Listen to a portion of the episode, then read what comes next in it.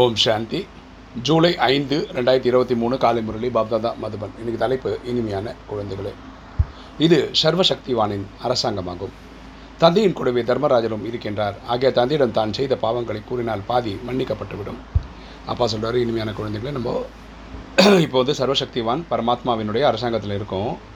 அப்பா வந்து அப்பாவாகவும் இருக்கார், தர்மராஜராகவும் இருக்கார். கடைசியில் அவர் நமக்கு பிறவிகள் குறைக்கிறது, பதவிகளை குறைக்கிறது, நம்ம பா பண்ண பாவத்துக்கு ஏற்ற மாதிரி குறைக்காமல் இருக்கணும்னா இப்போ பண்ணுற பாவங்களை அவர்கிட்ட சொல்லிட்டேன்னா ஒரு ஃபிஃப்டி பர்சன்ட் டிஸ்கவுண்ட் கிடைக்கும்.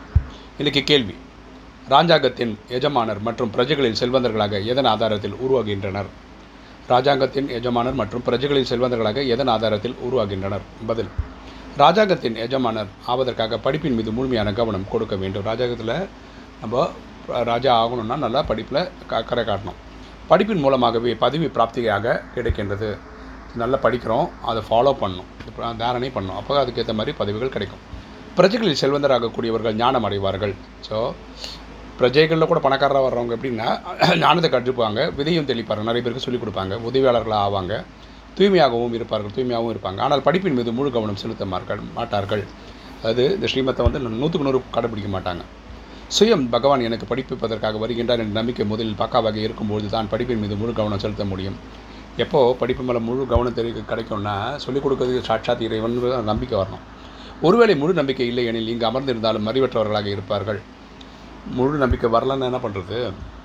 அவங்கள நம்பிக்கை அவங்கள வந்து அறிவற்றவர்கள் தான் சொல்லி ஆகணும். நம்பிக்கை இருக்கிறதுனே தொடர்ந்து படிக்க வேண்டும், தாரணை செய்ய வேண்டும். நம்பிக்கை இருந்ததுன்னா நல்லா படிக்கணும், ஒழுங்காக தாரணையும் செய்யணும், நமக்குள்ள ஒரு மாற்றத்தையும் கொண்டு வரணும்.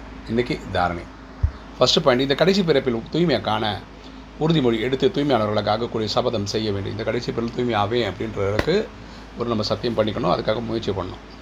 ஆத்மாவை கருப்பிலிருந்து வெள்ளையாக ஆக்கக்கூடிய முயற்சி செய்ய வேண்டும். நம்ம ஆத்மாவை தூய்மையாக்கக்கூடிய சேவை நம்ம கண்டிப்பாக செய்யணும். ரெண்டு, அழிவற்ற பிராப்தியை உருவாக்குவதற்காக நிச்சய புத்தியுடையவர்களாக ஆகி தொடர்ந்து படிப்பு படிக்க வேண்டும்.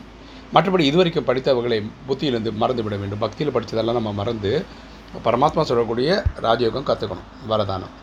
வெற்றிக்கான ஊக்கம் உற்சாகத்தின் மூலம் அவநம்பிக்கையை நம்பிக்கையாக மாற்றக்கூடிய நிச்சய புத்தி உள்ளவர் ஆகுக. வெற்றிக்கான ஊக்க உற்சாகத்தின் மூலம் அவநம்பிக்கையை நம்பிக்கையாக மாற்றக்கூடிய நிச்சய புத்தி உள்ளவர் ஆகுக. விளக்கம் பார்க்கலாம். நிச்சயம் உடையவராக இருந்தால் வெற்றி எப்போதும் இருக்கவே செய்கிறது. யாருக்கு நிச்சயம் இருக்கோ அவங்களுக்கு வெற்றி கிடைக்கும். வெற்றிக்கான ஊக்க உற்சாகம் சதா இருக்க வேண்டும். நமக்கு இந்த ஊக்க உற்சாகம் கண்டிப்பாக இருக்கணும். அவநம்பிக்கையின் சம்ஸ்காரம் இருக்கக்கூடாது. எதை கேட்டாலும் இது நடக்காது, அது செய்யாது, இது உருப்படாது அப்படின்ற நம்பிக்கை, அந்த மாதிரி வார்த்தைகள் வரக்கூடாது. எந்த ஒரு கஷ்டமான காரியமும் அவ்வளவு சுலபமாக அனுபவமாகவும் பெரிய விஷயம் ஒன்றும் இல்லை என்பது போல இருக்கணும். நமக்கு எப்பவுமே எதுவுமே பெரிய காரியம் கிடையாது. நான் போன கல்பத்தில் பார்த்து தான் இந்த கல்பத்திலையும் முடிச்சுடுவேன் அப்படின்னு. ஏனென்றால் அநேக தடவை காரியம் செய்து முடித்திருக்கிறோம்.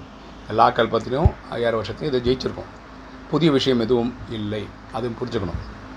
எனவே அவநம்பிக்கையின் பெயர் அடையாளம் கூட இருக்கக்கூடாது. நமக்கு அவநம்பிக்கை இருக்கக்கூடாது. ஓகே, எந்த ஒரு காரியத்தின் சம்ஸ்காரத்தின் இந்த மாதிரி சங்கல்பம் வரக்கூடாது. நமக்கு இந்த மாதிரி டவுட்டெல்லாம் வரக்கூடாது. இந்த மாற்றம் நடைபெறுமா இல்லையா தெரியவில்லையே, எப்போதுமே வெற்றியாளர் ஆக வேண்டும். ஸோ நம்ம வந்து இந்த டவுட்டு இல்லை, இந்த மாதிரி கன்ஃபியூஷன் எல்லாம் நமக்கு வரவே கூடாது. இன்றைக்கு ஸ்லோகன்: சக்திசாலி ஆக வேண்டுமானால் சதா கஜானாக்களின் நினைவு மற்றும் சிந்தனையில் இருங்கள். சக்திசாலி ஆக வேண்டுமானால் சதா கஜானாக்களின் நினைவு மற்றும் சிந்தனையில் இருங்கள். சக்திசாலி ஆகணும்னா நம்ம வந்து தெய்வீக குணங்கள், தெய்வீக கலைகள், அஷ்டசக்திகள், இந்த ஸ்டாக்கை பற்றி நினைச்சு பாருங்கள். ஓம் சாந்தி.